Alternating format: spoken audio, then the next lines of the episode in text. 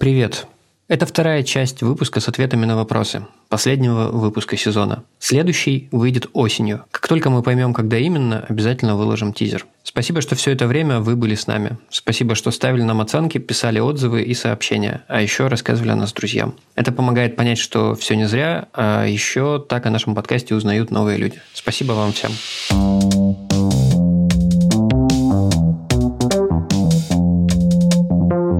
Кто вопрос от Тани Зюлевой прочитает? Вопрос от Тани Зюлевой. Бывало ли у вас такое, что вы встречались с девушкой, она знакомилась с друзьями? Спустя время вы расставались, а с ее друзьями так и продолжали общаться? Да. Это в продолжении как раз вот этой темы знакомства с друзьями и вот это вот все.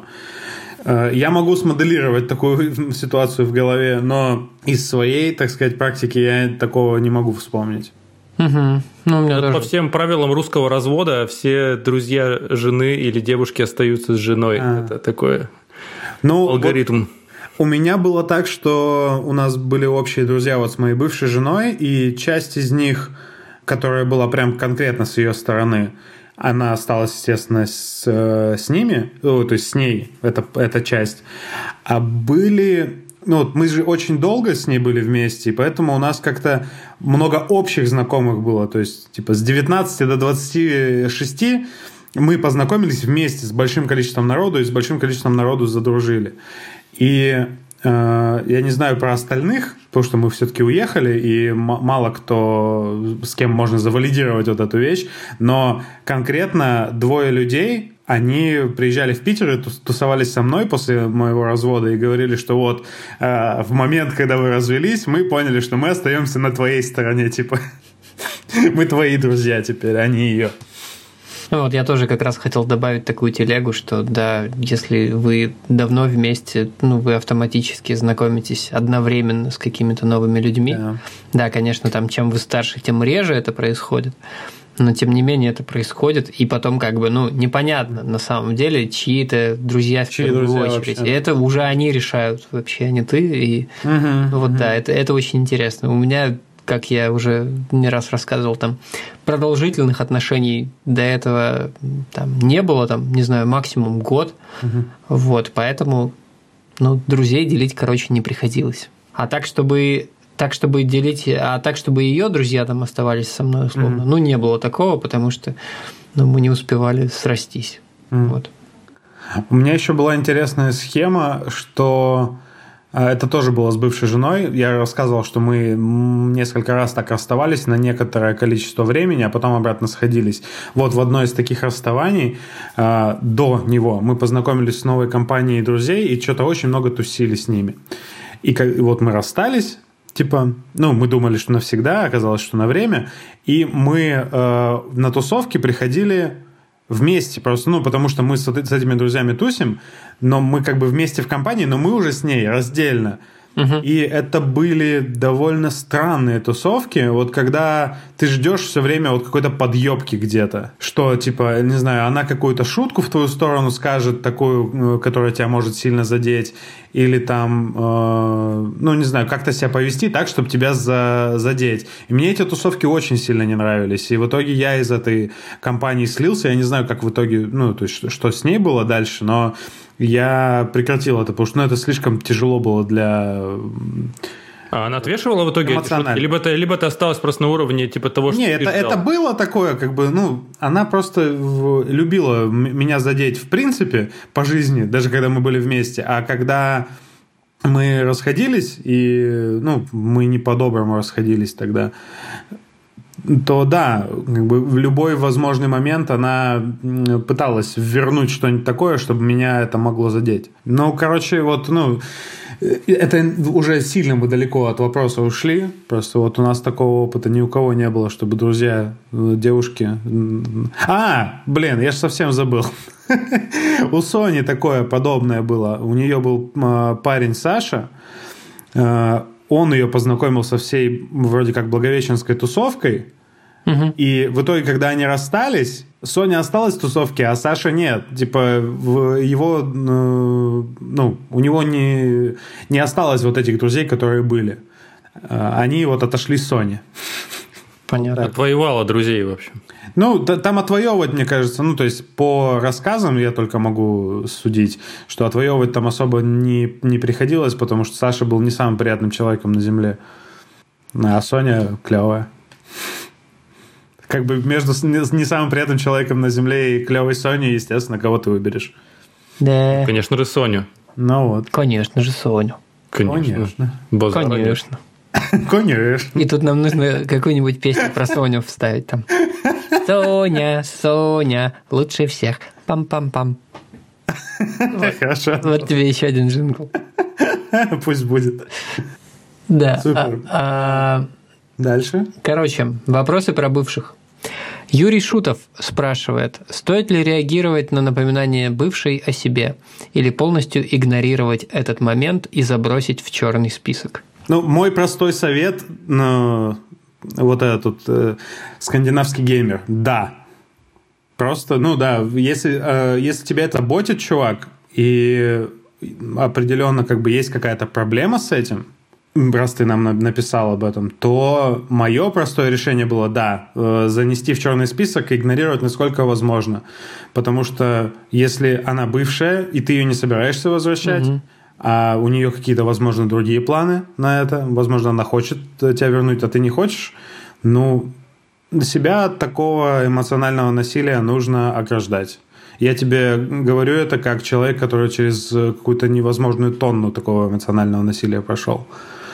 Здесь как раз в вопросе вот нету вот этого самого, да, типа, да. А насколько контекста у нас Юрий, нет. Это приемлемо, да, то есть хочешь ты этого или нет, и здесь как будто между строк звучит, как будто, может быть, ты не против этих, ну, в смысле этих сообщений. Да нет, но если есть вопрос, значит, да. Есть сомнения. Если он задает этот вопрос, его это заботит в том смысле, что...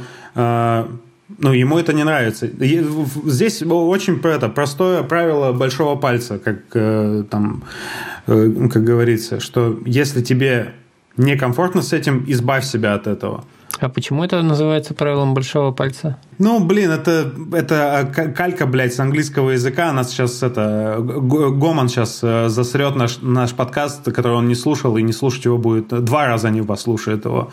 Что the rule of thumb, это типа, ну, очень простое правило, которое легко запомнить. Это правило буравчика вообще. Типа, как действует магнитная индукция. Ну, короче, хуй с ним. Просто это... Блин, заинтриговал, Игорь. Блин, ну ты вообще вот... Прям максимально. Это просто выражение. The rule of thumb. Правило большого пальца. Че, следующий вопрос от Сережи Зюлева. Нормально ли продолжать фоловить... Да, от мужа Тани. Нормально ли продолжать фоловить бывших в разных социальных сетях, лайкать и наблюдать? Наверное, это нормально. Если вы нормально разошлись, и вы просто живете своими жизнями и наблюдаете за всеми людьми, которые в вашей жизни есть и были... Вполне нормально. И если ты не хочешь этого делать, как я, например, я себя полностью изолировал. Вот когда я разводился, я полностью изолировал себя от всего, что может попасть в мою там какую-то новостную ленту. Информационный пузырь твой. Да, в мой информационный пузырь. Я изолировал себя максимально. Даже там некоторых особенно близких друзей моей бывшей жены убрал из своих друзей, я убрал из тех, за кем я слежу, чтобы она не попадала со своей повесточкой ко мне. Но мне еще здесь где-то видится такой спрятанный вопрос, что нормально ли, то есть... Как сказать-то, блядь? Короче, если тебе... Не тебе, Серега, конкретно, потому что я знаю, что у тебя такого нет. Вообще, вот если у вас такое, что вам ваш нынешний партнер запрещает, прям вот запрещает, так что кулачком вот по столу прям бьет и запрещает любые интеракции с вашим бывшим, у вас что-то в жизни не так. То есть что-то у вас происходит нехорошее. Либо у вас незаконченные отношения с бывшим, либо у вас не настроенные отношения с нынешним. Займитесь этим в первую очередь. Если у вас вообще возникает такой вопрос, что ты не должен с ней или с ним общаться, и ты еще, сука, лайки ставить собрался тут, блядь. Если вот это происходит, то это дохуя звоночек, короче, блядь. У меня... будет пара поинтов на этот счет. Я помню, что на какой-то вечеринке, это было как раз на вечеринке Сони еще в Петербурге, да. Наша общая подруга спросила, говорит, а почему ты до сих пор не удалил фотографии там, одной из моих бывших из своего Инстаграма? Но это был не наезд, как бы, понятно, с какого хера наезд. Это был такой, ну... удивление было. Это был, да, искренний интерес такой, типа, в смысле? Типа, а почему? Как так-то? Да, да. Вот, я говорю, ну... И я помню, что, ну, я не формулировал никак для себя это, но в тот момент достаточно быстро нашелся с ответом, что, ну, камон, ну, это было, и от того, что там я удалю это из Инстаграма своего, это не перестанет там как бы быть частью моего прошлого, ну, и типа, ну, и нахуя. Вот, но это такой офф-топик, вот. Это не офф-топик, это как раз очень по теме, мне кажется. Ну, окей, ну, я просто знаю, да, что многие так делают зачем-то, вот. Я так делал, ну, точнее, я так не делал, потому что у меня в Инстаграме не было фотографий с моей бывшей. Ого. Мне не пришлось ничего удалять. За 9 лет не накопилось. Ну, блин, я завел Инстаграм, надо быть уже честным, за месяц до переезда в Петербург. Угу. И ну, как бы она туда не успела попасть, даже за это вот немногочисленное время. Вот, а второй поинт, он в том, что ну, наверное, если там действительно вы хорошо разошлись, то, наверное, нет ничего плохого в том, чтобы продолжать следить. Все-таки вы не просто так там когда-то были вместе, и почему бы не поглядывать, что там в жизни у этого человека происходит. Другое дело, что там, если там вы в слабой позиции после того, как вы расстались, ну, наверное, это там будет причинять там какие-то страдания. Вот как рассказывает Игорь мудро довольно-таки поступил, просто все удалил, и сейчас я понимаю, что вот удаление друзей, которое мне раньше со стороны казалось глупостью, то есть, ну вот я слышу это, типа, а прикинь, он там не только меня удалил, но и всех моих друзей, а вот Игорь мне рассказал, и я такой, ну как бы, ну вообще-то это логично, потому что там он мог бы там опять увидеть вообще-то тебя, вот, может быть, ему тяжело, и вот я по-новому сейчас... Это конкретный, да, конкретный мой случай. Да, и я по-новому сейчас на это посмотрел, а я вот был как раз тем человеком, который продолжал жрать кактус, короче, и плакать, вот. Ну, то есть, и метафорически, и буквально. То есть, вот там каждая новая фотография, я пытался придать ей какой-то там смысл, блядь. Вот, там грустные глаза у нее на самом деле. Вот, и там вот это вот все. И как бы я вообще там устраивал какие-то детективные истории. То есть, я там замечал ее там новых читателей там, и тех, кого она зафоловила, пытался выяснить, что это за люди, короче. И вот что-то я там все мониторил, и это продолжалось как бы, ну, прям долго. Это было... Это, ну, ненормально долго продолжалось. Там, это может, сейчас даже... называется сталкинг. Да. Да, спасибо. Может быть, что он в реальную жизнь только не вылился. Он был, чуть не сказал, к сожалению, он был, слава богу, только виртуальным. Вот. И в какой-то момент я шел по Невскому, и из кинотеатра, кажется, он назывался «Художественный». «Художественный» на... Да, вот на Маяковской. На Маяковской, да. Из кинотеатра «Художественный» выходила девчонка, которую я видел в Инстаграме какого-то знакомого ее новых друзей, и она явно меня узнала. И, ну, как бы, вот мы встретились прям такими взглядами, и я такой, блин. И я такой, все, блядь, Антон, хорош, все. И в Коломбо завершал карьеру. Это да, это хорошее. Ты просто, вот, ну, хватит. Как-то Андрей сказал, мисс Марпл вышла из чата. Да-да-да, в прошлый раз это было, да, лучше звучало к месту. Мне кажется, мы важный поинт покрыли вот про нормальность и вот то, что вот Антон сказал, да, я раньше думал, что это ненормально, а сейчас понимаю, что нормально. И нормально ли вы выбираете сами, да? Ну да.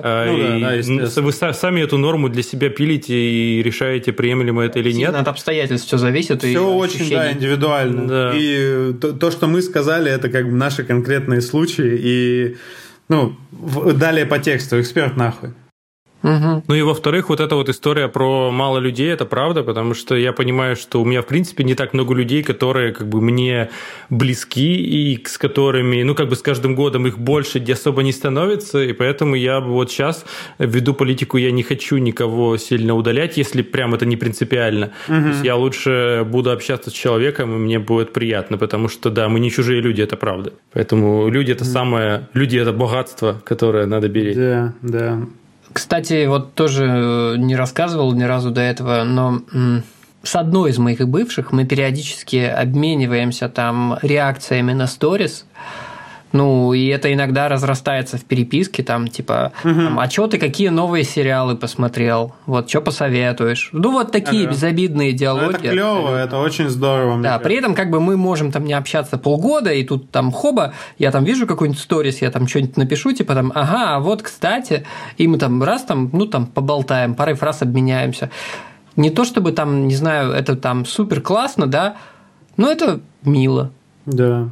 Но это вообще здоровская штука про реакции на сторис. Я все себя до сих пор не могу, свою социопатскую личность, приучить к тому, что это надо делать, потому что так ну, настраиваются новые какие-то коннекты с старыми друзьями, просто ты поддерживаешь вот эту дружбу.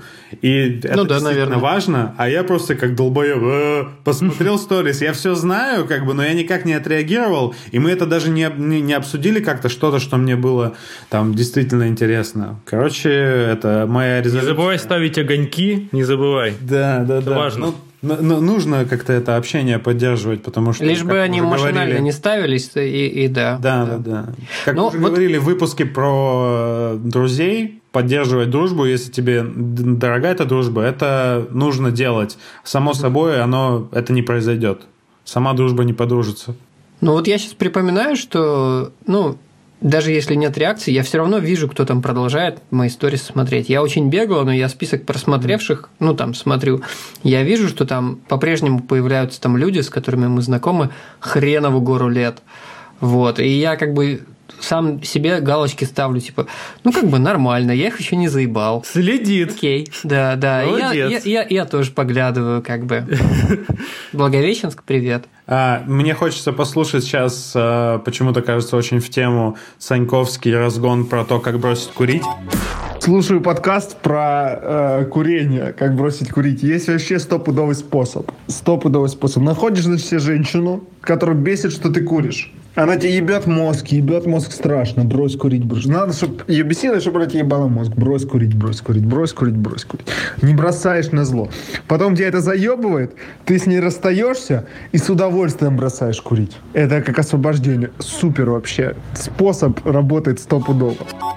У меня была история ровно обратная. То есть мы там, когда встречались с одной девушкой, я бросил курить, но не то чтобы ради нее, но просто как бы... Ну, в том числе, потому что ей это было там неприятно. Она никогда мне не говорила «брось», но я сделал это в том числе, потому что ей это было очень неприятно. И когда у нас там был там финальный разговор, когда мы такие, все уже расстаемся, зачем-то она отпустила фразу, что типа «ну, ты только курить не начинай, пожалуйста». Вот. И что я сделал в первые полчаса после того, как мы разошлись? Конечно, я купил сигареты и закурил. Не то, чтобы это вот было прям в отместку, но выглядит это вот ровно так. Может быть, там, я не знаю. Вот у меня в сознании, скажем, не было цели отомстить. Вот. Но, может быть, вот... Подсознание триггернуло тебя, то, что она именно сыграла злую шутку. Да. Я хочу сказать про курение. Последний, может быть, поинт. Мы вроде обсудили все. Блин, мне нравятся курящие девушки. Это прям каминг-аут, блядь. Интересно. Пиздец. Меня считают извращенцем все мои друзья считают, что я извращенец. Но я считаю, что это очень сексуально. Это может быть очень сексуально, зависит, конечно, от девушки, от того, как она курит. Там, типа, Моника Беллуччи, вот это все. Ну, то есть, что первое в голову приходит про сексуально курящую девушку. Соня очень секси тоже курит. Но, типа, это для меня все это минусуется, потому что я сейчас не курю, минусуется запахом. Очень сильно. То есть, там, как бы это секси не выглядело там на экране или в жизни, но... Ну, есть подводные камни, да, но мне вот... Да, это правда. Мне очень нравится вот это, как это внешне выглядит. Mm-hmm. Ну, на этом да. Очень много построено, в том числе маркетинга типа сигарет в кино. Мы вчера смотрели с нашим зум-клубом фильм про Сержа Генсбура, и там пиздец. Ну, сам этот Генсбур очень много курил, и в кадре курения очень много. И хотя в начале вот для меня, как не для курящего человека, но курившего, иногда это выглядит очень стильно, и ты прям сам такой, сейчас бы тяжечку, типа, но понимаешь, что нет, не нужно это тебе, потому что, ну, вот в моем случае, если я начну, я, блядь, не закончу опять 10 лет, как в прошлый раз. Но к концу фильма, фильм довольно долгий, и в конце тебя уже, блядь, начинает тошнить просто от этих сигарет, потому что они все время в кадре, он все время закуривает, все время дымит, все вокруг там курят. Короче, уже становится плохо. Еще у нас плюс соседи вчера курили, соседи по балкону, и к нам затянуло это. И, блядь, снизу у вас вечно курит, по-моему. Полное погружение. А хуй знает, откуда он, с какой стороны. Mm-hmm. Было полное погружение. То есть на экране все в дыму, и у нас тут запах сигарет. Прикольно получилось, но не очень приятно. Ой, я про запах очень солидарен. Я вот типа в этот раз, там, не знаю, в сентябре будет год, как я не курю опять. Воу, ничего себе, круто! Ну, да, вот. Уже год. Ему не верится. И да, запах – это прям ужасно, и это... Основная вообще причина, по которой я бросал все время до этого, потому что, в какой-то момент ты начинаешь курить так много, что ты сам начинаешь чувствовать, как от тебя воняет. Угу. И это прям, фу. Вот. Особенно, если ты там, не знаю, по какой-то причине, допустим, ты весь день не курил в субботу, вот, и там... Нереальный сценарий для меня, извини, что перебил. Бывало, у меня тоже редко, но бывало, но и вечером ты там, не знаю, перебираешь вещи там или просто закидываешь их в стиралку, сука, и так от них несет, просто невозможно, и думаешь, все, короче, пора, вот, ужасно, вот, и до сих пор, как бы у меня более-менее лояльное отношение там к курильщикам, да, вот знаешь, как любят шутить, что типа нет человека, который относится к курильщикам хуже, чем бывший курильщик. Да, так и есть. Вот, но как бы все равно вот бывает, сейчас давно не было офиса, да, но бывает, вот ты сидишь, и к тебе подсаживается человек, который только что пришел из курилки, угу. И от него так пасет, просто думаешь, пиздос. Блядь, когда ты съебёшь это, да? Вот. И вот это вот, конечно, ужасно. Я в офисе... Я бросил курить ровно поэтому, потому что мне не хотелось быть таким человеком. Да. Вот. Я в офисе знаю... Я сижу в офисе... сидел... на данное состояние сейчас, в офисе спиной к двери в наш вот open space, и я по запаху определяю двух людей, заходящих. Нашу самую большую начальницу, у которой очень специфичный парфюм, и он входит в тот же момент, когда она входит в двери. И вторую коллегу, которая курит, и реально тоже, она, видимо, так много курит или так в затяг курит настолько, или так у нее вещи пропитываются, что только она в двери вошла, я чувствую запах. Что она пришла, я просто поворачиваюсь, алло, привет. Типа вот настолько. У нас есть вопрос, был вопрос от Сергея Рудольфовича Затхлова про деньги, но это был в тот же прям день вопрос, когда мы писали, собственно, про деньги. А потом был... вопрос от человека по имени Паровозик Тыр-Тыр-Тыр. И я не случайно, именно я читаю это имя. В общем, вопрос там длинный, я его не буду полностью зачитывать. Суть вопроса в том, что у чувака проблема с тем, что девушка тратит деньги на, как ему кажется, какой-то хлам, хрень и явный оверпрайс. Потому что, опять же, с его слов, она до этого жила во вседозволенности, а сейчас не умеет вот типа экономить деньги. Заработок у них окей, типа, он из Хабаровска чувак пишет. Для Хабаровска у них хороший заработок на двоих. Вот и вопрос у него, как лучше пояснить и дать понять, что порой нужно копить, а не тратить на фигню. Угу. Мы все втроем, мне кажется, не образцы того, как обращаться с деньгами. А особенно учить кого-то, чтобы он учил кого-то. То есть это уже в третьей степени, как это называется, производная третьей степени была бы его жена, если бы мы советовали. снова сжато повторю телегу из одного из предыдущих выпусков о том, что транжира в наших отношениях я. Угу. Вот. И как бы я не тот человек, который должен вообще там что-то советовать. Но, короче, как будто бы тут вопрос в настройке отношения. Вот. И там, я не знаю, что мне приходит в голову. Ну, опять же, это типа, не зная контекста, да, и всего такого прочего. Ну, хочется там девушке тратить деньги на хуйню. Ну, пускай. Просто можно договориться разделить как-то бюджеты, да, если у вас вот есть какие-то общие траты, ну окей, вы какую-то долю тратите вместе, да, а какую-то долю человек тратит сам, и не нужно в это лезть. Вот, дай человеку... Там, чтобы у него была своя какая-то зона свободная, тогда бы он, может быть, будет лучше понимать, сколько у него есть свободных денег на вот эту хуйню и оверпрайс и прочее. В общем, продайте идею крупной совместной покупки или того, чего, реально на что можно потратить деньги, путешествие, я не знаю, или что-то еще. И просто поговорить, мне кажется, самый хороший способ. Здесь как будто не звучит в вопросе мысль про поговорить.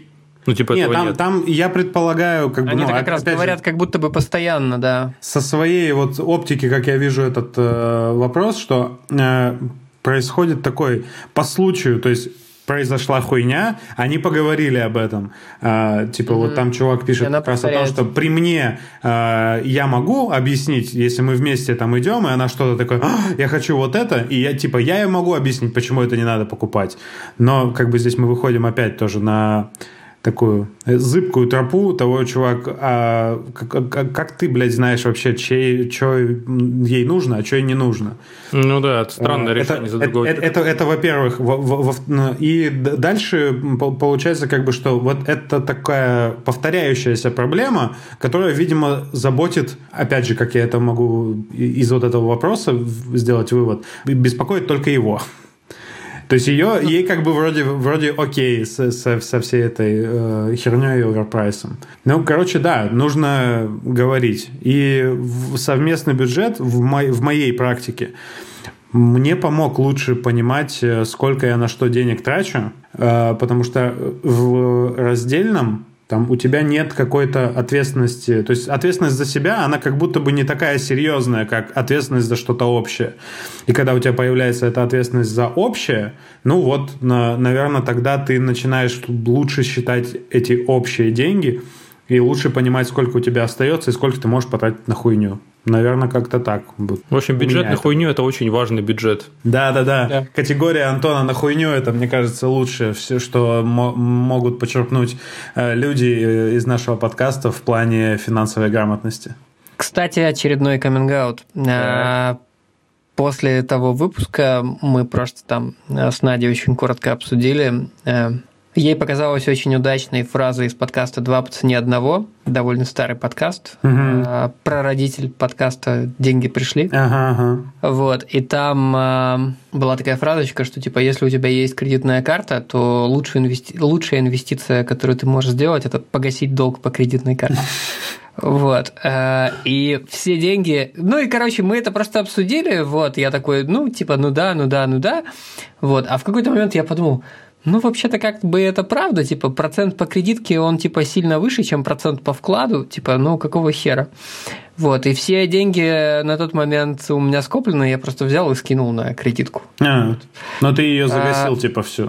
Да, камон, ага. Ну, блядь. Вот, если б я мог, я бы давно это сделал. Ладно, я хотел просто, хорошего окончания, сорян. Не, я просто сверху того, что я там плачу раз в месяц опережающими темпами, я там положил еще заметную такую... Ты приблизился к цели. Для себя, да. И настолько я был этим решением воодушевлен, я, снял скринкаст вот этой операции, как я со всех счетов сгоняю деньги, на кредитную карту, вот, и отправил его Наде. Говорю, смотри, твой-то инвестор. Вот, она поржала. Да, супер. И приятные исторические события в жизни. Ну, типа, да. Ну, ладно, окей. Ну, у нас что, это... Нормально, обкашляли вопросик, мне кажется, оперативно и так максимально, как могли. Вот, кстати, если мы говорим о хорошем окончании, вот то, что я это сделал, как бы меня никто не заставлял это делать. Мне просто сказали, что а вот я слышала, а вот что ты думаешь. А, кстати, и как бы я вот эту мысль сам переварил и подумал, а действительно, какого черта вообще? Как бы зачем тебе сбережения, если у тебя вот тут такая кабала? Да. Вот. Ну, бывают такие прозрения, которые, казалось бы, лежали на поверхности, но ты вот к ним приходишь и такой, действительно. И это, ну, мне кажется, это типа довольно положительные эмоции. Ты такой, бля, ничего себе. Ну, то есть до чего-то догадываться классно. Причем не важно, в каком возрасте ты к чему дошел, надо париться. Главное, что ты до этого дошел, а многие люди всю жизнь проживают и не доходят. И поэтому ты уже чуть круче, чем часть других людей. Послушал подкаст про знакомство с родителями и вообще про родителей. Охуенно. Вот это мне очень понравилось. Было, смешно, свежо, супер. С меня срезонировало про то, что родители лезут со своими советами. Ну, короче, невозможно с этим бороться вообще. Но у меня есть действенный способ. Я совсем соглашаюсь. Мама такая, ой, Саша, все, пора на Людочке жениться. Саш, нельзя так ходить. Я говорю, все, да, мам, ты права. Через месяц, все, ты знаешь, я согласен, делаю завтра предложение. И ты думаешь, ой, Саш, не спеши, наверное, что это так из-за моих слов. Да нет, мам, ты права, вся фигня. Вот. И на всякое такое с ней, Саша, не надо увольняться. Нет, мам, не буду увольняться, все, я тебя слушаюсь. На все просто соглашаюсь, и она перестала меня мучить. Вот такие новости. Методика, я скажу, отличная просто. Я собираюсь ей воспользоваться в ближайшее время, когда буду разговаривать с мамой. Хотя я тоже хотел про это рассказать, то, что у меня мама героиня, она сейчас, она доктор, и она сейчас работает в Благовещенске в ковидном госпитале, помогает, ускоряет процесс. Она гематолог, и она вот смотрит кровь, все такое, делает анализы, в том числе на ковид, находится вообще в каких-то, нечеловеческих условиях. Мы с ней поэтому очень редко стали созваниваться, но я просто хотел отметить это, что я горжусь своей мамой. Круто. Вообще респект. Но я собираюсь, когда эта вся хуйня закончится, когда у нее появятся другие дела, и она захочет меня учить жизни, попробую вот этот способ. Ну, вообще, это хорошая стратегия либо соглашаться, либо переводить. Когда что-то доходит до предела, переводить, поговорите о погоде, поговорите о том, какое прекрасное лето в этом году, какое оно жаркое и так далее. Это всегда такой хороший способ, потому что некоторые темы, они изначально тупиковые. То есть, вы не достигнете консенсуса, все потратят нервы, а для родителей это будет более еще, может быть, травматично, чем для тебя. Кто-то будет страдать, зачем это надо? Никто в этом не заинтересован. Все же любят друг друга, поэтому... Я сейчас понял, что я начал на автомате следовать этой стратегии. Мы не так много общаемся с мамой, не так часто созваниваемся, но она все меня отправляет, несколько лет подряд она меня отправляет как зовут этого врача-то, господи, к эндокринологу, потому что мама запомнила, что когда-то в подростковом возрасте я ходил к эндокринологу, она все мечтает, чтобы я сходил к эндокринологу, сдал, анализы на гормоны. И я недавно такой, да, ладно, ладно, мам, хорошо, я подумаю, скорее всего, схожу, окей. Мама ничего в ответ на это не написала. А вообще... Мы так редко стали созваниваться и списываться, потому что, все время это какие-то такие темы, на которые меня жутко триггерят. Мама при этом это, конечно, все воспринимает на свой счет, обижается. При этом я довольно редко стал инициировать разговор сам. Очень плохо себя веду в этом смысле. И карантин, он стал в каком-то смысле спасением, потому что мы стали созваниваться не только с коллегами и друзьями в Москве, но мы стали созваниваться с родителями, в том числе с родителями Нади, которые в Петербурге. И мы почти сразу подключили к этому созвону маму, и эта традиция довольно долго продолжалась. И вроде бы как мы общаемся, вроде бы как сыновий долг выполнен, да, мы там друг на друга посмотрели, мама там посмотрела, что я кушаю нормально. Вот. Самое главное, и в шапке сидит. Потому что это все изначально начиналось как обед, да. Вот.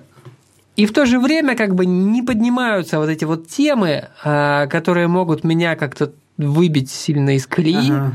Вот. Мы почти не спорим, хотя иногда даже на этих созвонах я там типа, ну, мам, ну ты чего? Вот какие-то такие позволяю себе вещи. Последний раз только вот эта вот история, последние 2 недели эта история расстроилась как-то, потому что в Москве всех попустили с этим карантином, попустились все с карантином, и мы там стали гулять по выходным, куда-то уезжать из дома и стали отлынивать от созвонов. И там как бы там Надина сестра с мужем там перестали участвовать, потому что они там куда-нибудь выезжают. Ну и как-то вот эта вот тема пока заглохла. Но это было вот хорошим решением. То есть, когда мы там, не знаю, там нас условно 5-6 абонентов одновременно, как бы тут особо не до ругани. Вот тут бы вообще услышать, кто что говорит. Что, рубрика «Спасибо коронавирусу за стабилизацию отношений». Ну, типа. Да. Ну, вот это не в тему, наверное, немного, что из-за коронавируса, из-за всей этой самоизоляции мы вот с Соней, например, нашли новых друзей в Zoom-клубе по готовке. Это просто, то есть, настолько рандомное событие, что, то есть, мы туда настолько рандомно попали, и что я в самом начале как бы это особо серьезно не воспринимал, то есть как бы типа готовим, прикольно. А потом оказалось, что это такие интересные, клевые, приятные люди, что с ними и офлайн вот мы встретились там и затусили, съездили на природу, и Антон уже вижу вот эту жилку на лбу, которая пульсирует, ревностную. Вену, да. Короче, что очень здорово, что внезапно в 32 года, блядь, у меня куча новых друзей, в том числе они там по разным локациям, кто там в Европе живет, кто в России, в разных городах, короче, и очень клево обретать новых друзей во-первых, 30+. В 30+, во-первых, во-вторых, на расстоянии, то есть... Я вообще особо вначале не верил в эти все, в зум-созвоны, что они как-то могут вообще заменить живое общение. А вот, оказывается, могут. Даже могут не то, что заменить, а его еще и потом простимулировать это офлайновое общение. Да, я, конечно, пишу Соне, твоей жене, там... ревностные, ироничные сообщения о том, что же будет дальше, что ваши зум-друзья наступают нам на пятки, и какого черта вообще доколе. Вот. Но это, безусловно, круто, что мы в нашем возрасте, там, при нашей, как бы это пафосно не звучало, при нашей занятости умудряемся находить себе друзей. Вот.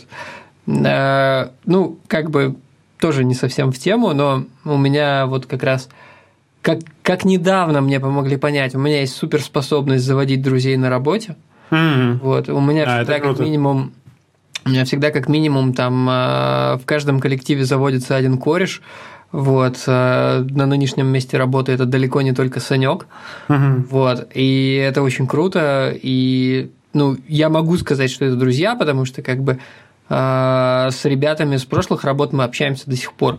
Не так плотно, как хотелось бы, но мы общаемся. Не знаю, зачем я это вспомнил. Может быть, потому что типа не только у вас новые друзья появляются. Знай. Да, мне кажется, может быть, потому что, в принципе, как бы мир поменялся, тоже как бы это пафосно не звучало, и мы все-таки намного легче сейчас впускаем новых классных людей в свою жизнь, нежели там, это делали наши условные родители, потому что вот я как бы по опыту моей мамы, по опыту моего папы, то есть у них все друзья – это те, с кем они работают, или работали когда-то, или там друзья со школы, или там, не знаю, с института. Вот это вот все. И новых людей я никогда не видел. Вот, понятно, мы еще не доросли до того возраста, в котором наши родители, там, условно, как мне кажется, перестали заводить новых друзей, новые знакомства. Но я верю в то, что мы будем более открытым к новому чему-то поколениям, Ну, мне кажется, что если мы этого сами хотим, и в смысле те люди, наши сверстники этого хотят, то, мне кажется, думаешь, сам по себе произойдет. Это вот странно, если мы такие, типа, ходим рядом друг с другом, такие, все хотят как быть друзьями, но как-то вот мы все-таки уже старые, мы не можем этого себе позволить. Извините, это странно тоже. Ну, да. Я не помню, толкал ли я эту телегу в выпуске про друзей, но я давно-давно-давно читал интервью, прости господи, тогдашнего владельца корпорации, в которую входило Авторадио, в котором я на тот момент работал. Так. И он сказал очень такую, там, не знаю, вроде бы тривиальную мысль, но она мне в голову до этого не приходила. У него как раз спросили про друзей, партнеров по бизнесу. Uh-huh. Он сказал, слушайте, ну вот посмотрите, вот есть там типа у Дюма вот три мушкетера, да, три мушкетера там 20 лет спустя, три мушкетера 30 лет спустя. Uh-huh. А они дружили вот между этими вообще периодами?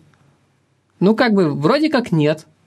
А почему? А у них не было общего дела просто. Uh-huh. Вот. И как бы общее это дело... Это Коняев где-то в каком-то из коджи подкастов загонял ту же самую тему. Это такая, понимаешь, это очевидная мысль. Но вот я тогда, там, не знаю, лет 15 назад, я такой думаю, ну да, как бы, конечно. Вот вы, когда каждый день делаете что-то там, не знаю, вместе, вы лучше узнаете друг друга, и там, вы понимаете, там, вам норм с этим челом или нет. Вот. Блин, я прям записал себе эту мысль, потому что она, блин, пиздатая. Я почему-то... Она такая простая, но я почему-то об этом не думал. Прям на поля оставил. Та же фигня. Че, поедем дальше? Вопрос от Яны Мендель. Яна предлагает нам идею для подкаста про обиды в отношениях и поведение обоих при ссорах. Как кто ведет себя, какие шаблоны, и что в итоге происходит, и как мириться. Че скажете насчет идеи? Ох, на самом деле у нас же Надя, наш продюсер, и она продвигала эту тему, что надо какой-то подкаст из этого сезона записать по поводу ссор, но я долго отнекивался, и в итоге как бы, моя взяла, потому что мне сложно представить себя вот в этом подкасте, рассказывающего что-то про наши ссоры, потому что мы с Соней ссоримся очень стрёмно, как мне кажется. То есть очень как-то тяжело, нам обоим тяжело и в процессе, и после. И я не уверен, что мне хочется про это рассказывать, с одной стороны. С другой стороны, мы делаем огромные успехи в плане, сквозь года, как мы вначале ссорились и как мы сейчас ссоримся, это две разные вещи. То есть рационал какой-то появился. И за карантин, как ни странно, то есть у нас были такие качели немного, мы спустились там на самое дно, условно говоря, там очень серьезные такие ссоры. Даже не ссоры, это такие, наверное, конфликты, споры и все такое. И как мы... стали лучше по сравнению с этим и по сравнению со всеми нашими отношениями. То есть мы идем к такому, к нормальному, человеческому, конструктивному общению. К сожалению, нам приходится к этому идти, но вот так вот бывает, что нужно какие-то вещи строить. То есть все остальное у нас складывается прям как пазлы, а вот ссориться мы не умеем, к сожалению. Нормально так, чтобы, чтобы тяжело друг другу не делать. Поэтому этот выпуск, видимо, будет в следующем сезоне. Угу. Но я, видимо, буду ту же самую идею, как я сейчас говорил, ее же я буду просто очень сильно развернуть и рассказывать. Я грустно плюсану тебя, конечно, да, это очень такая тяжелая история, я, по крайней мере, последнее время я начал понимать, что, корень проблемы в том, что мы часто, мы говорим о разном. Mm-hmm. Вот именно в момент ссоры мы максимально не понимаем друг друга. Тоже там некоторые успехи, но есть, потому что мы пока... Психотерапия пока не вошла в наш дом. Учиться уже кстати, таким... Она сильно, мне кажется, повлияла на нас в лучшую сторону. Блин, чувак, я уже, и в Инстаграме писал, и ни слова не наврал, прям видно, как ты меняешься, и вообще как бы... Мне-то и так было с тобой комфортно, но я, глядя на тебя, как бы смотрю и думаю, как бы... типа, блядь, имеет смысл вообще-то. Ну, клёво, если я своим примером заставил тебя... У меня тараканов-то тоже дохера, как бы, и, ну вот. У кого их мало? Много думаю об этом, короче. Вот. Но чтобы немножечко уйти с грустной ноты... Уйти, как там, я все время путаю мажор с минором, с минорной нотки на мажорную, вот, я расскажу такую историю, что, ну, бывало такое, что когда вот мы там с Надей ругаемся, ну, это на самом деле один конкретный эпизод, в какой-то момент она, короче, вскочила с кровати, короче, подбежала к шкафу, я 100 раз Игорю рассказал эту историю, он ржет, вот, подбежала к шкафу, я на долю секунды подумал, что, господи, что, она уходит, что ли? Вот. Надела худи и легла обратно. Вот. И вот я в этот момент думаю, так, вот сейчас главное не смеяться, потом поржёте вместе. Вот сейчас завали. Вот. Ну, это вот максимально крипи, но с другой стороны, это вот показывает уровень вообще, ну, вот эмоциональные пики, да, которые вот у нас во время ссоры. Вот, это, конечно, как бы, ну, тревожит. Ну, вот. По поводу того, что вот такое бессознательное действие у Нади произошло. Мы когда ссоримся, я тоже себе покоя не могу найти. Я все время начинаю какой-то порядок наводить, где-нибудь что там, вещи, там, книги переставлять, вещи перекладывать между собой и все такое. Ну, то есть, да, вот этот... я могу представить, что я тоже делаю какую-то такую странную хуйню. Вообще, я помню еще мысль, которая у меня была, что очень здорово, когда... Ну, по поводу ссоры, если мы продолжаем чуть еще разгонять, что очень здорово, когда получается ссору в самом ее зачатке убить хорошей шуткой. Ну, типа, да, или да. Ну, поймать как-то на это, на противоходе, что вот еще человек заводится, но он еще не завелся, и вот надо очень как-то это удачно и аккуратно вернуть либо какую-то фразу, либо какое-то действие сделать, что он... и развернуть это так, что ссоры даже не происходит. Что вы оба понимаете, насколько это... Вообще такая хуйня неважная, что у вас сейчас есть намного более интересные дела, чем можно заняться вместе. Да, повторюсь, бывала такая тема, что, ну, когда-то вот это прям удавалось, сейчас это удается гораздо реже, что, ну, там, в какой-то момент, там, не знаю, я прямо мог сказать, типа, а чё мы вообще спорим про эту хуйню? И Надя, ну, то есть, я на самом деле так нарочито кричал, типа, а чё мы спорим про эту хуйню? Она такая, да я не знаю, блядь! Вот, ну, как бы, вот, и такие поржали и перестали. Ну, туда такое стечение везения и обстоятельств, и настроение обоих людей. Ну да. Не, это классная тема для подкаста, и мы обязательно сделаем про это выпуск в следующий раз. Но прям лично для меня конфликт – это очень сложно, потому что у меня не было культуры конфликта как такового в семье. Ну, то есть, у меня они всегда замалчивались и спускались на тормоза. Это дико плохо, потому что типа, чем дольше это...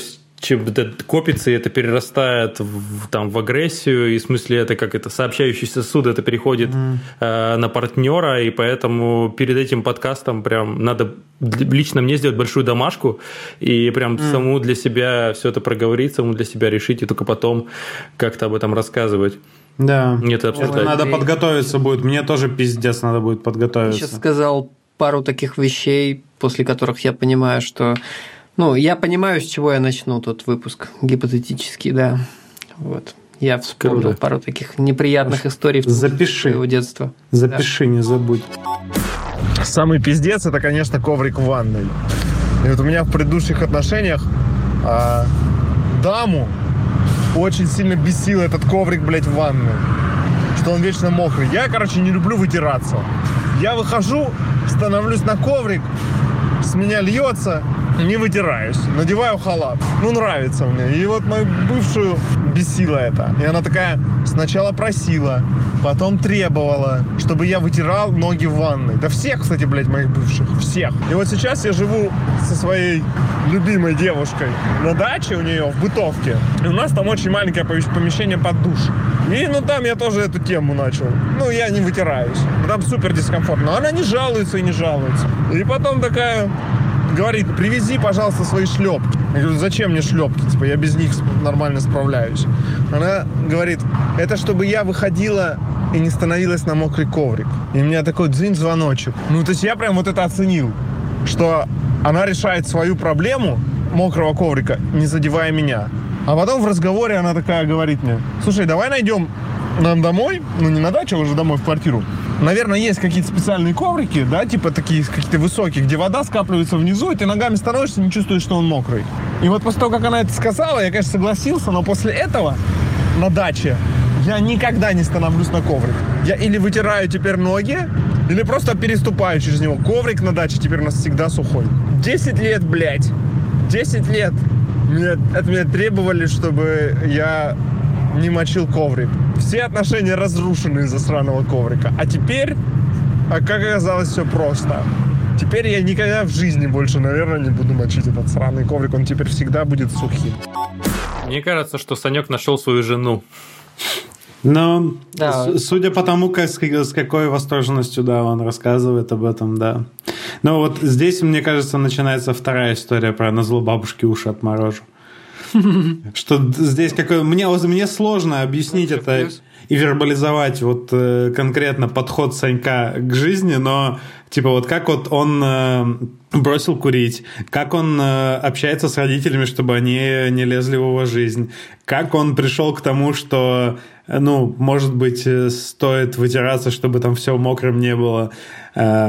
Короче, все это у меня, вот все эти подходы у меня в голове лежит в одной корзине с выражением «на зло бабушке уши отморожу». Ну, это похоже на него вообще. Угу. Ну, то есть, это майндсет определенный. Да-да-да, но здесь девушка, конечно, классно сделала это прям. Ну да, подход у девушки, конечно, да, серьезный. То есть, она реально решает вопросы, типа, эта проблема, я сейчас ее решу. Ну да. Через себя. Как будто бы. Да. Но с другой стороны, она дает понять, что как бы, ну тут такой, как это, тут такой... Намек, есть момент. Я, конечно, могу, но как бы, ну вообще, братан, это твоя проблема, как бы, но я могу ее решить. Ну вот я это так считаю. Это моя проблема, но проблема возникает как бы из-за тебя. Но я тебя не трогаю, я сама ее решу. Смотри, какая охуенная в том числе. Нет, но она могла сказать по-другому. Она могла либо там наоборот, либо орать реально, либо просто типа переваривать. Нет, это сработало отлично, это метод прекрасный. Я пытаюсь его просто по косточкам разобрать. Не факт, что это там супер. Да, конечно. Вот. Не факт, что подтекст такой, как мы сейчас его озвучиваем. Конечно. Мне кажется, надо запатентовать метод коврика, просто решение проблем в отношениях. А вообще такой офф-топик, когда Санек сказал, что и вот мне захотелось, вот когда он вот с этой интонацией сказал, я вспомнил, что вот я просто вчера сбрил бороду впервые, там, не знаю, месяца за 2-3. Ага. Я сегодня пришел на работу, мы там с Саньком и еще там с нашим коллегой мы сидим в одном кабинетике в коворкинге. Вот, и я захожу, здороваюсь с Саньком, он глаза на меня поднимает и так говорит: Антон, обнять тебя хочется. И встал, обнял меня, короче, и не отпускал, ты понимаешь. Вот. Я даже в какой-то момент неуютно себя почувствовал. Вот. И вот я узнал вот эту интонацию. Это вот прям Санёк. А вы-то избавлялись от привычек? А то мы такие просто обсудили Санька и девушку. Да. У меня есть поинт про плохую привычку. Я ее просто замечал не только у себя, у многих других чуваков. Ну, типа, вы живете вместе, и, ну, как бы у вас порядок. Ну, типа, я очень задрачиваюсь по порядку, когда, типа, я с кем-то живу. Ну, то есть, я прям максимально, типа, всех дрючу, там, типа, девушку, если надо, прям скажу, что, типа, это прибери. Но когда вы, типа, перестаете жить вместе, блядь, я зарастаю, типа. И я такое видел у суперорганизованных чуваков. То же самое. Да, типа, конечно. Чувак живет с женой, все у него там, блядь, ну, типа, максимально, все чисто, все ровно. Но как только она ушла, я такой прихожу, блядь, чувак, тут, блядь, что у тебя, ураган прошел, что ли? Да, все дела. И как бы я не знаю, чем это связано, но, видимо, какая-то мотивация появляется, я не знаю. Ну, то есть, ты потом как-то входишь в ритм, вот первое время особенно ты прям максимально расслабляешься. Ну, ты расслабляешься просто, видимо. Наверное. Вы бы видели мою хату, наверное, вот Антон успел увидеть, когда Соня уезжала в Таллин на 2 месяца, и там, типа, первый месяц надо было видеть нашу квартиру. Там просто я не заметил драматической разницы какой-то, братан. Ну, просто да, у нас в этом смысле там поменьше вещей, чем у, наверное, многих людей, и мы там пытаемся делать так, чтобы их еще меньше стало. Но ну, к тому моменту я как раз прибрался, когда вы приехали. Но я так, знаешь, прибрался тоже в шкаф куда-то, что-то, блядь. Вот, тропки, такие тропки в квартире разгреб, чтобы... Ну, обычно я сам приходил как бы из офиса, и такой, вот здесь там куча одежды лежит, здесь кресло посередине комнаты, потому что я вчера ночью смотрел кино, типа, и мне так было удобно, потом я не сделал. Кровать не заправлена, на кухне что-то пиздец. Это гора посуды, потому что, ну, мне тоже нужно вдохновение, чтобы много посуды за раз помыть или там. Вот. Ну, я понимаю, почему это происходит, но потом... То есть время какое-то прошло, и я начал поддерживать какой-то более-менее постоянный порядок. Даже без каких-то напоминалок самому себе, что это все вернулось на круги своя. Просто это как, ну, перекос в одну сторону, потом он идет в другую. И сейчас логично будет послушать следующую телегу Санька. Да, два сообщения подряд. Два сообщения подряд. Потому что он лезет в нашу личную жизнь. Кстати, да, хороший мостик. Так, я сейчас... запишу твое сообщение. Я в гневе, Антон, в гневе на твою жену. Но это все иронично. Я ни в коем случае не лезу в вашу личную жизнь. Это так, около шутя. В смысле, блядь, часто готовлю? Ты писаешь сидя, Антон. Что еще женщине надо? Стульчак всегда опущен. Как можно быть, блядь, вообще чем-то бытовым недовольным после такого? Посуду не вовремя, вот да ты ее вообще моешь. Это нихуя себе вообще-то. Мужик моет посуду, блядь, поспрашивай. Пусть подруг поспрашивает, нахуя мужиков посуду моют вообще? У тебя, наверное, блядь, еще и коврик сухой в ванной всегда. Это просто пиздец, Антон, ты мечта любой женщины. Как можно быть вообще чем-то недовольным при таком, раз ты еще и шутишь охуенно, боже мой. Ну, слово герою... Это очень мило. Голосовухи. Да-да-да. Какая-то у меня была мысль, когда мы это все дело слушали. Я мечтаю о посудомойке, на самом деле. Ну да. Вот. Надя против, а я мечтаю о ней.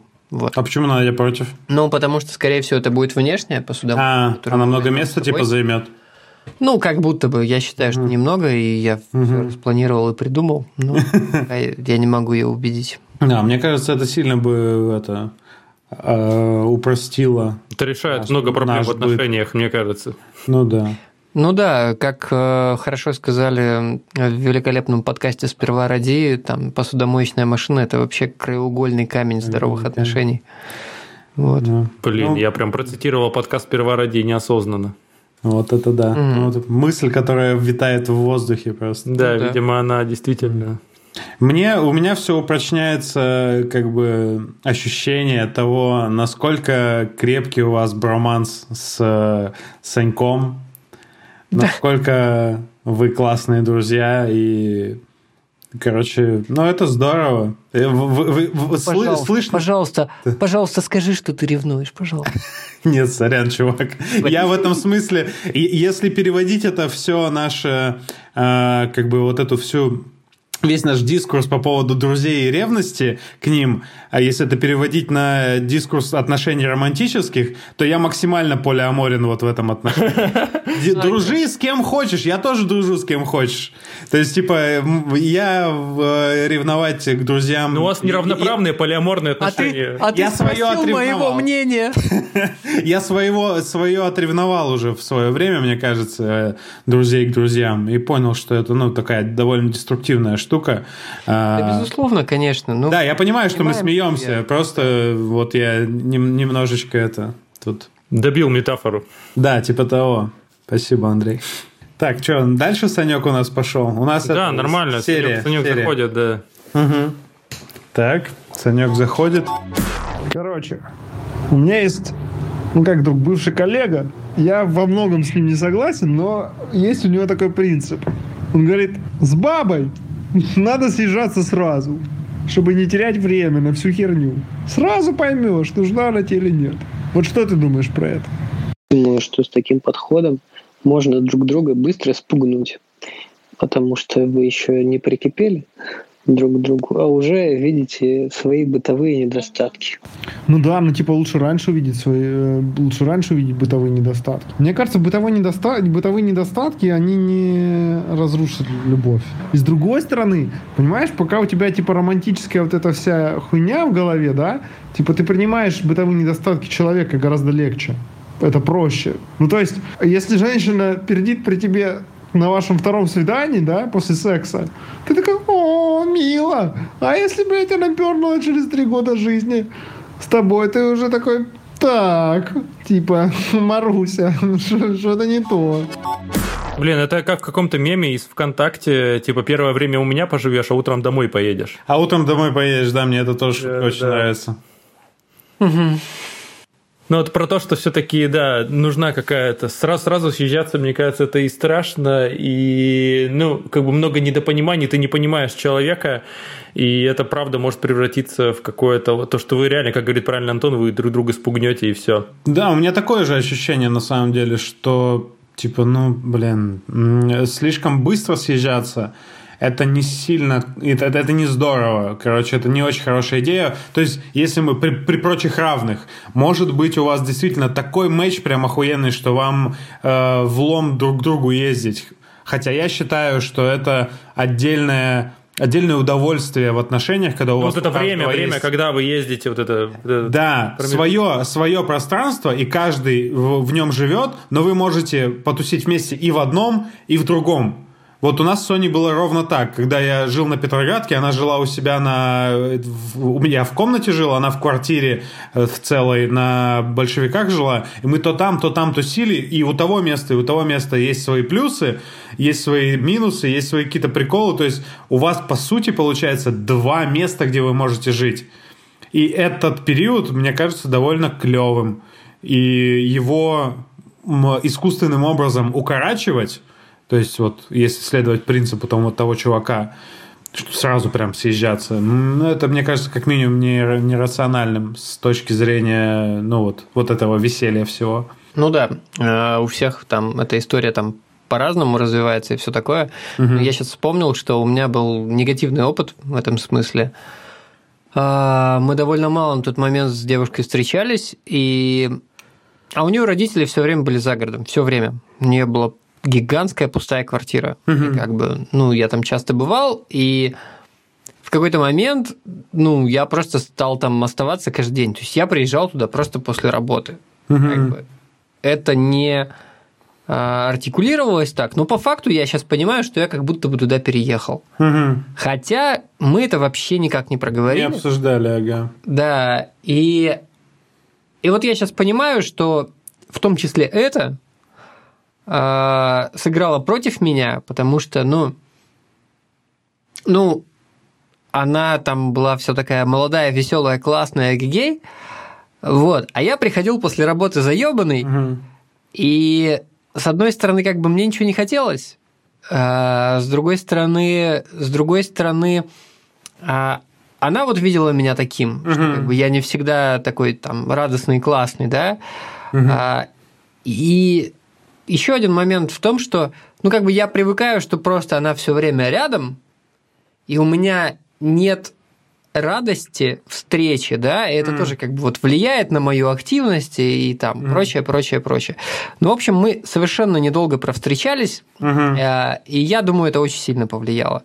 Вот, ну, то есть она довольно рано там заебалась от... бытовухи, которая, типа, не должно было быть вот на этом этапе отношений. Да, плюс я очень тяжело встаю по утрам, ее заебали мои будильники довольно быстро, она мне, кстати, это сказала. А-а-а. Вот, и, ну, вот все такое, как бы, возможно, если бы там...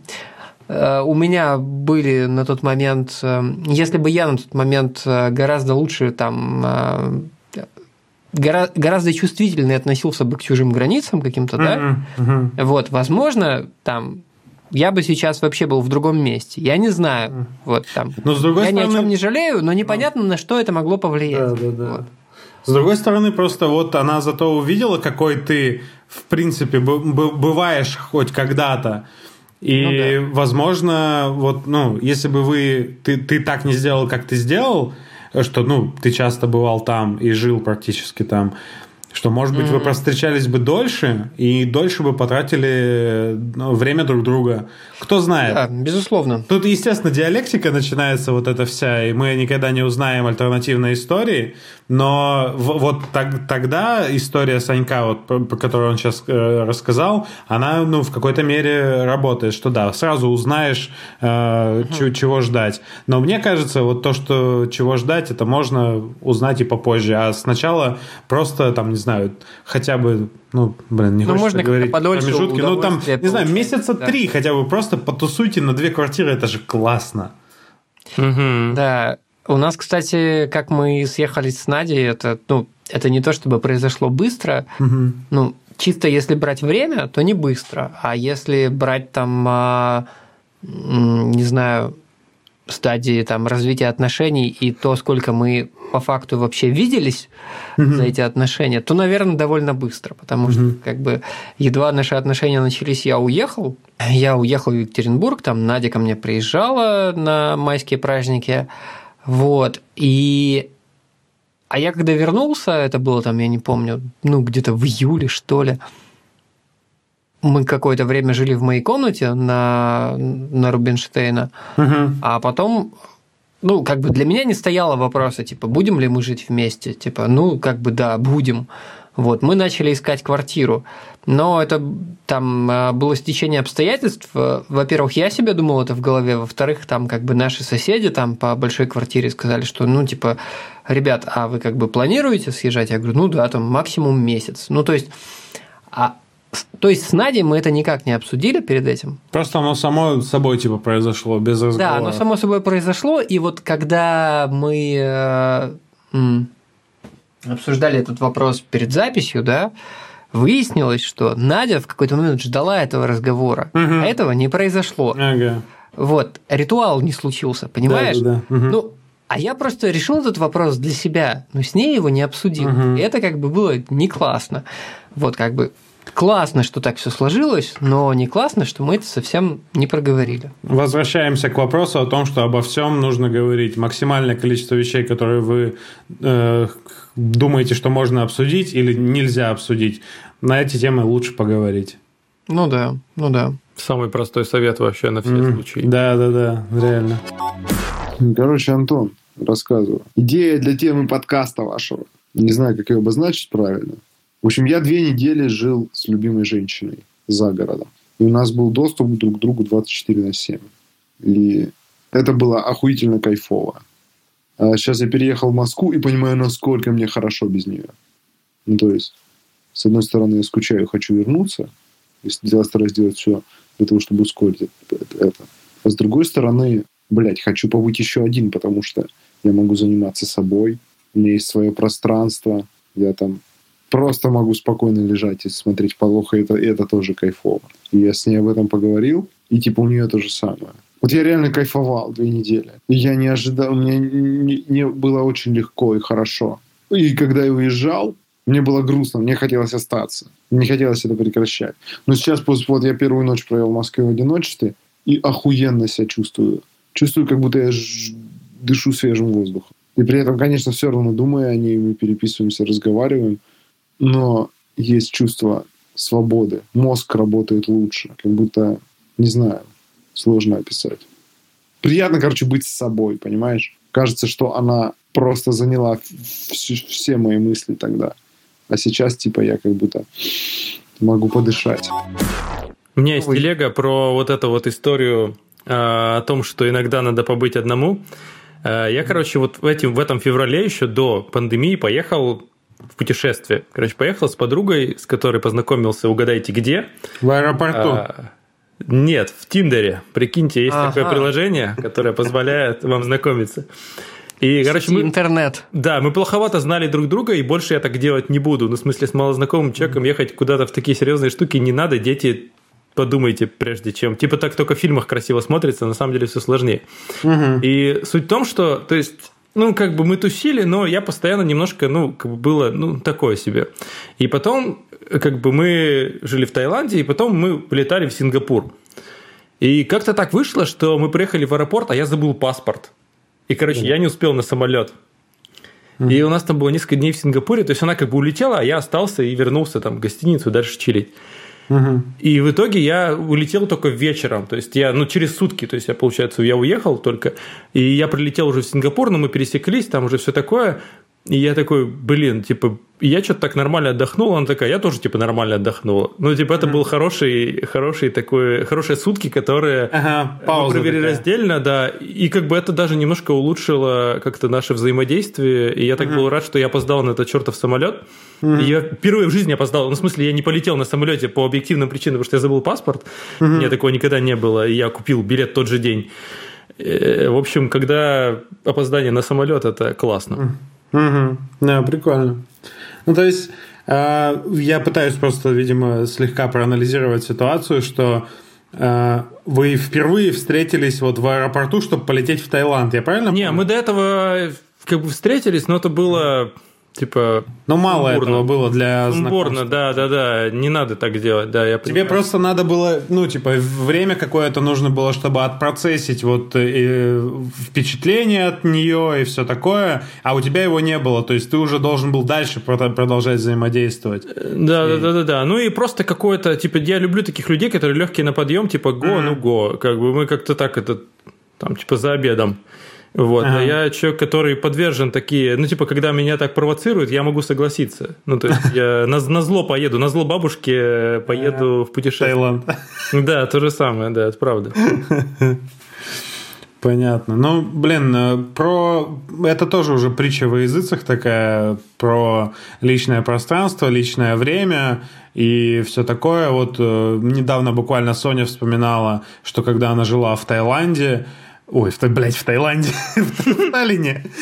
Когда она жила 2 месяца в Таллине, волонтерила, это было, типа, волшебное для нее время, классное, когда вот у нее была работа, она там работала в садике, ну, помогала за детьми ухаживать.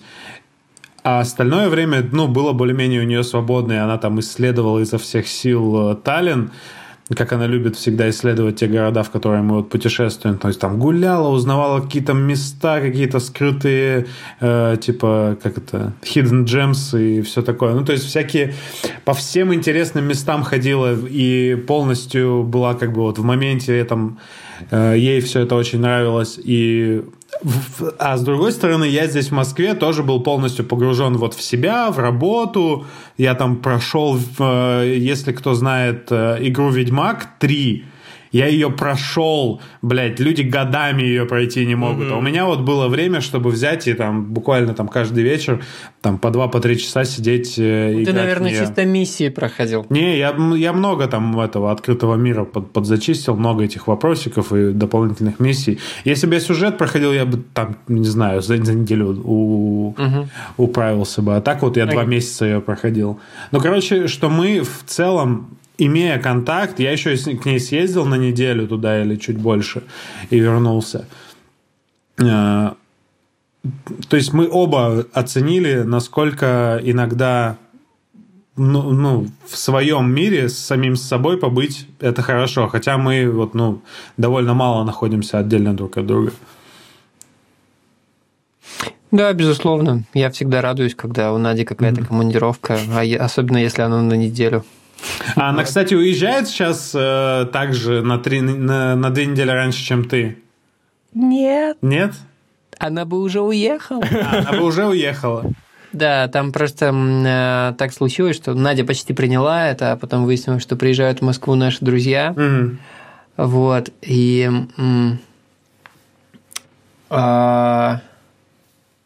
И она такая... Ну, они позвали нас завтракать. А Надя такая говорит, а вот у меня там билет, то все, но может быть я его еще поменяю. Я говорю, Надя, нет, пожалуйста, я уже придумал, что тебя уже не будет все это время. Вот, она говорит, мы там типа просто там позавтракаем, короче, я поеду, вот, но по факту это плюс неделя была, вот. Надя просто купила билеты по ошибке сначала. Она собиралась уехать на неделю раньше меня в Питер, по ошибке купила билеты на 2 недели раньше. Вот. И я такой думаю, прикольно, классно, наконец-то. Ну, карантин же еще этот, господи, как мы. Ну, там мы же все время в одном пространстве. Да. Ладно, там я сейчас иногда хожу в коворкинг, но все равно. Вот. Но в итоге вот Надя поменяла билеты, там, конечно же, там, она у меня 5 раз спросила, я говорю, конечно, оставайся, да, конечно, я был бы рад, если бы, но что... Да. Ты уже мысленно прошел 2 игры на Sony PlayStation, мне кажется, когда... Конечно. На самом деле это выпадало бы на мою рабочую неделю еще, вот. Но да. Точку давайте поставим, что... Уважайте личное пространство друг друга и все такое. Вот этот совет мы можем дать, потому что это, сейчас опять Гомон 3-й раз нас не будет слушать. Это common sense, это очевидная вещь. Гомон сенс. Короче, что еще хотел сказать, я просто забыл это подзвучить немножко. Когда вы на какое-то время расстаетесь, вы успеваете соскучиться, и это прям супер классно. Я помню, что там Надя лежала меньше, чем на неделю, и мне было приятно осознавать, что я соскучился, когда она вернулась. Вот это, я ей об этом сказал, да. И это было прям классно. Вот. Соскучиваться, да, вот такое ощущение от того, что человека нет, и тебе его не хватает. И это очень важно. Для меня кажется, что испытывать это чувство, его испытывать здорово. То есть оно немножко как будто бы такое, немножко болезненное, что ты, тебе не хватает человека, но зато оно разрешается. Это как в музыке есть напряжение, и оно разрешается в какое-то вот такое эйфорическое практически состояние. Да. И это очень здорово. Ладно, давайте все это заворачивать эту хуйню, потому что мы, парни, с вами разговариваем вопрос. Уже очень долго, да? В смысле, у нас еще самый важный вопрос. Вопрос из Инстаграма. Когда следующий сезон? Когда же у нас следующий сезон выйдет? Антон, ты не знаешь? Продюсера не узнавал? Случайно. Есть говорите разные... в сентябре, говорим в сентябре, держим в уме октябрь. Есть разные толки на этот счет. Ага. Вот. Обязательно появится трейлер нового сезона. Вот. За пару недель до того, как он начнет выходить. Я думаю. Вот. Мы настолько долго пишемся, что продюсер тут уже приползла на кухню и шепчет. Проголодался, продюсер проголодался. И шепчет, скажите, что в сентябре. Но я уверен, что будет чуть позже, но давайте мы пообещаем сентябрь. Вот, но... И опять проебемся еще на пару недель, как вот в 12-м выпуске. Мне кажется, мы в сентябре просто начнем записываться. Просто заложим 2 недели проеба, как бы. Да. Сентябрь, но 2 недели проеба закладываем. Давайте так. Осенью. Ага. Осенью, точно. Осенью 2020. И как пишут в сервисах по отслеживанию новых серий сериалов... Тебе анонс, да. Бедная Ксюха, которая мне писала после нашего 11-го выпуска, когда мы выпустили вот эту заплатку 11 3/4, что вы чё, охуели?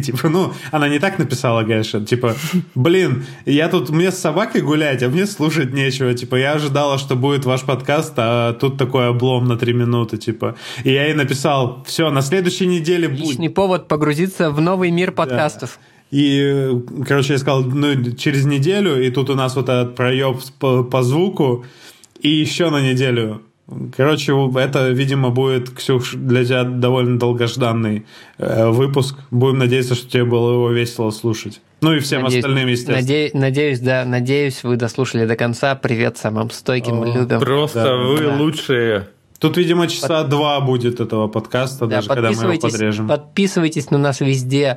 Ставьте нам, лайки везде, где только можно, потому что, это последний шанс попросить вас об этом. Пожалуйста, сделайте это, вы очень поможете нам в продвижении. И наслаждайтесь летом 2020-го, последний раз.